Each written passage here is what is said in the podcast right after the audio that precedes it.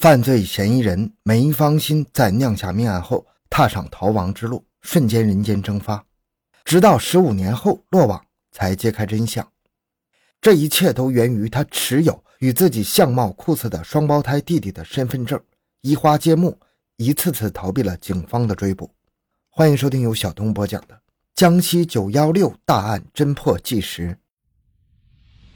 回到现场，寻找真相。小东讲故事系列专辑由喜马拉雅独家播出。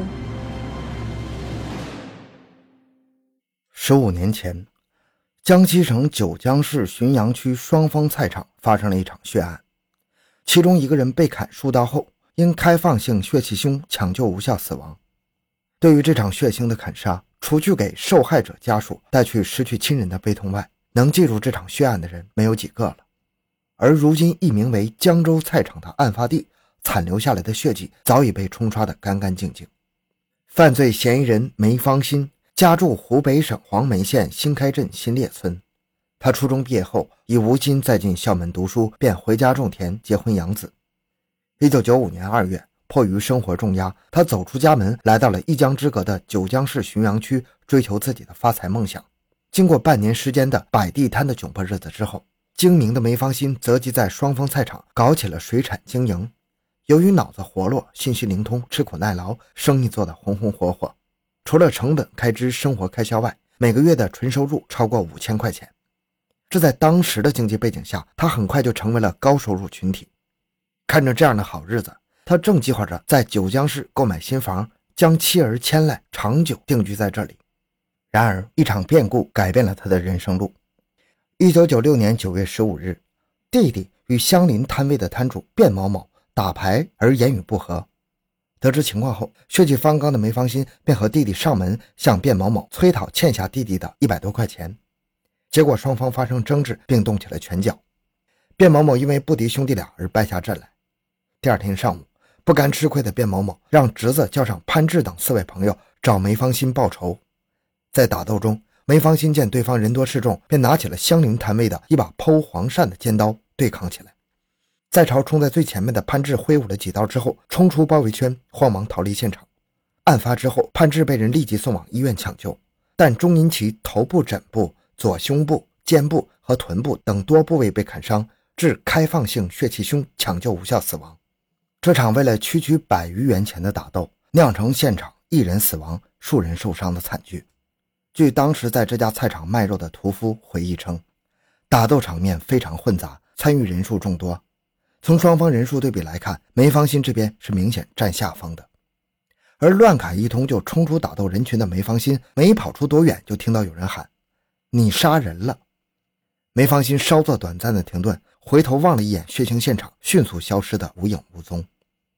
血案给受害者家属带来了无尽的痛苦，而对梅家来说，梅芳心的亡命天涯让当时已经怀孕在身的妻子李春香措手不及。此时的梅芳心家中还有年迈的父母和一个年幼的女儿。接到报案后，警方迅速赶到案发现场，很快控制了现场局面，抓捕并依法惩治了案件涉及的有关犯罪嫌疑人。而唯独这个犯罪嫌疑人梅芳心像人间蒸发了一样，始终找不到其踪影。命案的主要案犯在逃，受害人家属悲愤难消，多次到区里、市里相关单位上访。强烈要求公安机关加大追逃力度，尽快将犯罪嫌疑人梅芳心抓捕归案。持刀杀人的疑犯始终没有归案，无疑成为了时常压在民警心中的一块沉重石头。这是一起人命关天的大案，公安机关当然不敢有丝毫的懈怠。民警在主要路口、车站码头设卡布控，并迅速将案情逐级向上汇报，随即发出了协查通报，向全国征集梅芳心逃匿的线索，并将其列入了全国网上通缉的在逃嫌疑犯。民警多次赴湖北、广东、江苏、上海等省市寻踪抓捕，但一直未果。年复一年，已经十五年了。负责侦办这起案件的侦查员换了一任又一任，抓捕疑犯梅芳心的任务交接了一棒又一棒，但是梅芳心就像人间蒸发了似的，消失的无影无踪，每次都是无功而返。梅芳新的老家在湖北省黄梅县新开镇的新列村，与九江市浔阳区只隔了一条长江。但是要摸清梅芳新的家庭关系，办案民警却颇费了一番周折。梅芳新的父亲已经去世，妻子李春香、女儿梅彬彬、弟弟和弟媳都外出打工了，只有母亲和在校读书的儿子在家。而接下来发生的事情让办案民警感到颇为意外。一九九九年六月，浔阳分局办案民警再次对梅芳新的行踪展开调查，却发现梅芳新这个名字在黄梅县新开镇的人口信息系统中突然消失了，甚至在全国人口信息网中也查询不到梅芳新这个人。这一变化立即引起了专案组的高度关注。在进一步的调查中，办案民警发现，户籍信息显示，此前为梅芳新妻子的李春香，现在已经成为了梅昭的妻子。当民警通过当地走访发现，李春香在这个期间并没有改嫁他人，那么这个梅昭又是谁呢？办案民警分析，梅昭应该就是梅芳新。可让人感到奇怪的是，即便梅芳新改名为梅昭，但时至今日。梅昭并未前往当地派出所办理身份证，查询宾馆住宿以及出租屋登记等，也没有找到梅昭的相关信息。民警事后调查证实，梅芳新的名字改为梅昭，大约是在1998年初。当时正是黄梅县公安局将户籍管理危机化处理，由于户籍管理登记量工作巨大，该局某部门为了图省事儿，便安排由当地村干部代为操作。就是在这个节点上。有人故意将梅芳兴改为梅昭的名字，申报了户籍，并被顺利的录入了危机管理之中。而早先的原始户籍底册在汇总造册完成之后就不见了踪影。难道梅芳新真的人间蒸发了吗？虽然没能收集到梅芳新去向的信息，但通过梅芳新家人为梅芳新改名字这件事儿办案民警敏锐地断定，梅芳新与自己的家人一定保持着某种联系。而要搜到梅芳新、梅昭的踪迹，只有通过其家人的通信和网络信息中寻觅。二零一一年七月初，警方将梅芳新所有直系亲属的身份信息资料收集、归纳和整理，重点在江西、广东、江苏、浙江和湖北省等省份进行信息大检索。通过警务大情报信息平台，查获了一些有关线索。办案民警再次秘密前往梅芳新老家进行外围摸排，这一次有了重大发现：梅芳新。有个双胞胎弟弟叫梅芳臣，不但两个人相貌极其相似，而且说话举止都难分一二。知情者告诉办案民警，如果不仔细辨认或者之前对两兄弟不熟悉的话，几乎无法识别谁是哥谁是弟。梅芳新同村的一位村干部透露，兄弟俩酷似的，连他们父母有时也难以分辨。青少年的时候。梅家的左邻右舍在辨认这对孪生兄弟时，也时常闹出笑话，经常把兄弟两个人互相认错。根据以往调查的信息证实，这些年梅芳臣一直是在广东做铝合金门窗销售生意，他的活动轨迹基本上都是在广东。可是再进一步调查却发现，梅芳臣在2006年4月在江苏南京办理了暂住证。一个原本是在广东做生意稳定发展的梅芳臣。为何会在南京办理暂住证呢？这个疑点让办案民警眼前一亮啊！消失多年的梅芳新是不是就是这个梅芳臣呢？专案组分析，梅芳新的母亲老家在江苏省宿迁市，因为这些年警方连续不断的把侦查地域集中在湖北黄梅，为了避开警方的捕捉视线，梅家很有可能转移到了江苏一带。果然，民警通过进一步调查发现。梅芳新的妹妹已经嫁到了南京市。梅芳新的大女儿梅彬彬，二零一一年四月在南京办理了暂住证，并进入了南昌一家汽车驾驶培训学校学习。同年七月，梅芳新的儿子梅峰杰也在南昌活动。专案组通过调查还发现，梅芳新的妻子李春香早在二零零六年三月就用捡来的一张照片长相近似的身份证成功变身。其姓名及相关信息变成另外一个身份左唐花，而通过对兄弟俩的照片仔细比对，民警发现梅芳新和梅芳臣兄弟俩几乎长得一模一样，唯一不同的是两人颈部都长有一颗痣，位置有所不同。专案组当即意识到，梅芳新很可能利用梅芳臣的身份证蒙蔽当地警方在南京生活。办案民警在接下来的调查再次获取了一个惊人的内幕。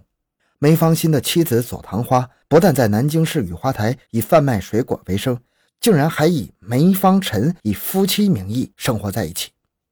专案组当即推断，这个左唐花与梅芳臣是叔嫂关系啊！这种违背道德伦理的事情发生，这背后应该隐藏了某些不可告人的秘密。通过缜密的侦查、分析和研判，身份基本可以确定，南京的梅芳臣就是外逃十五年之久的犯罪嫌疑人梅芳新。二零一一年七月二十九日，警方决定抓捕这对可疑的夫妻。可遗憾的事情出现了，就在抓捕组民警赶往其租住地实施抓捕行动时，这个假冒的梅芳臣似乎有所警觉，很快从警方的视线中消失了。二零一一年九月。假冒的梅芳臣行动轨迹再次纳入专案组民警的视线。有信息表明，他出现在安徽省马鞍山市一带。办案民警通过相关情报信息研判得知，假冒的梅芳臣在当地涂县从事水果生意。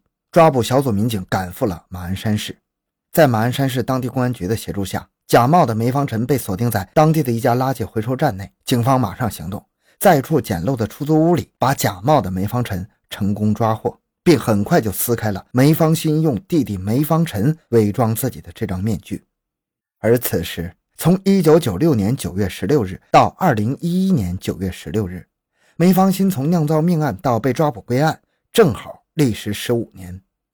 在铁的证据面前，梅芳新最终接受了被抓获归案的现实，供认了自己的真实身份，并对15年前做下的犯罪事实供认不讳。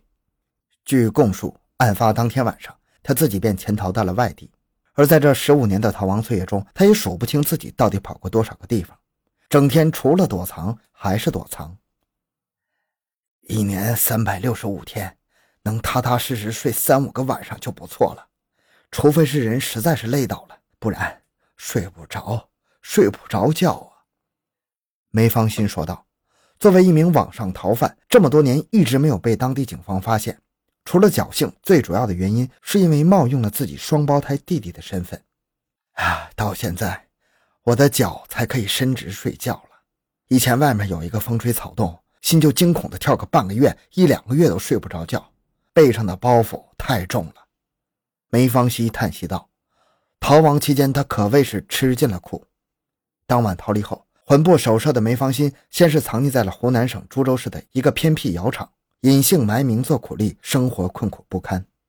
三个月后，他又逃到了浙江省温州市，在温州生活的三年时间里，主要以捡破烂为生。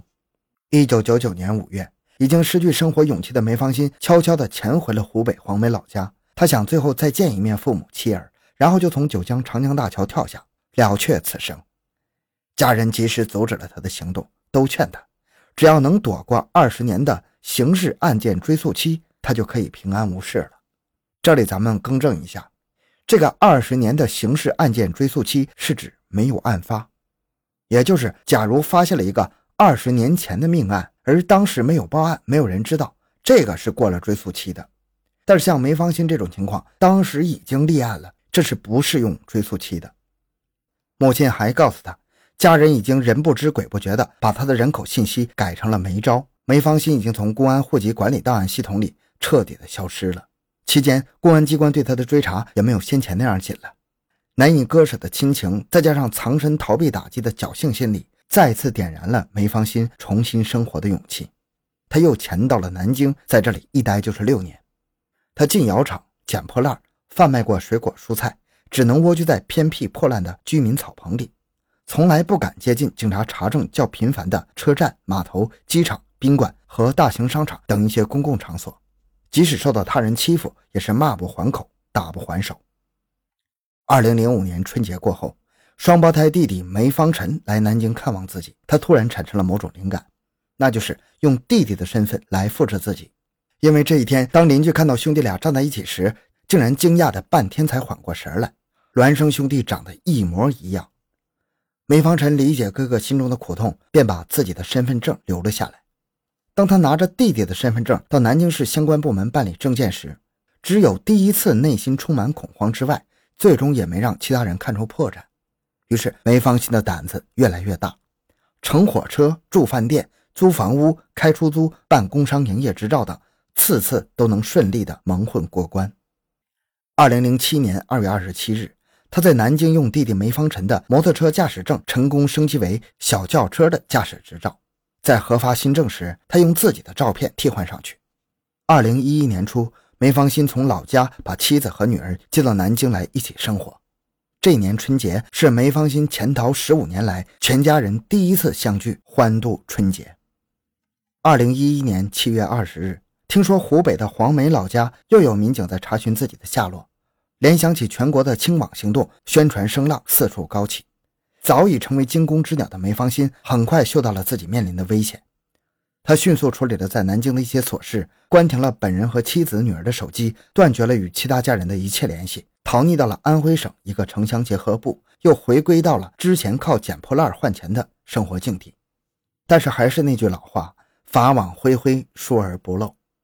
十五年过去了，二零一一年十月二十三日，九江市公安局浔阳分局以涉嫌故意杀人罪，依法将梅芳新提请检察机关批准逮捕。好，这个案件讲到这里。小东的个人微信号六五七六二六六，感谢您的收听，咱们下期再见。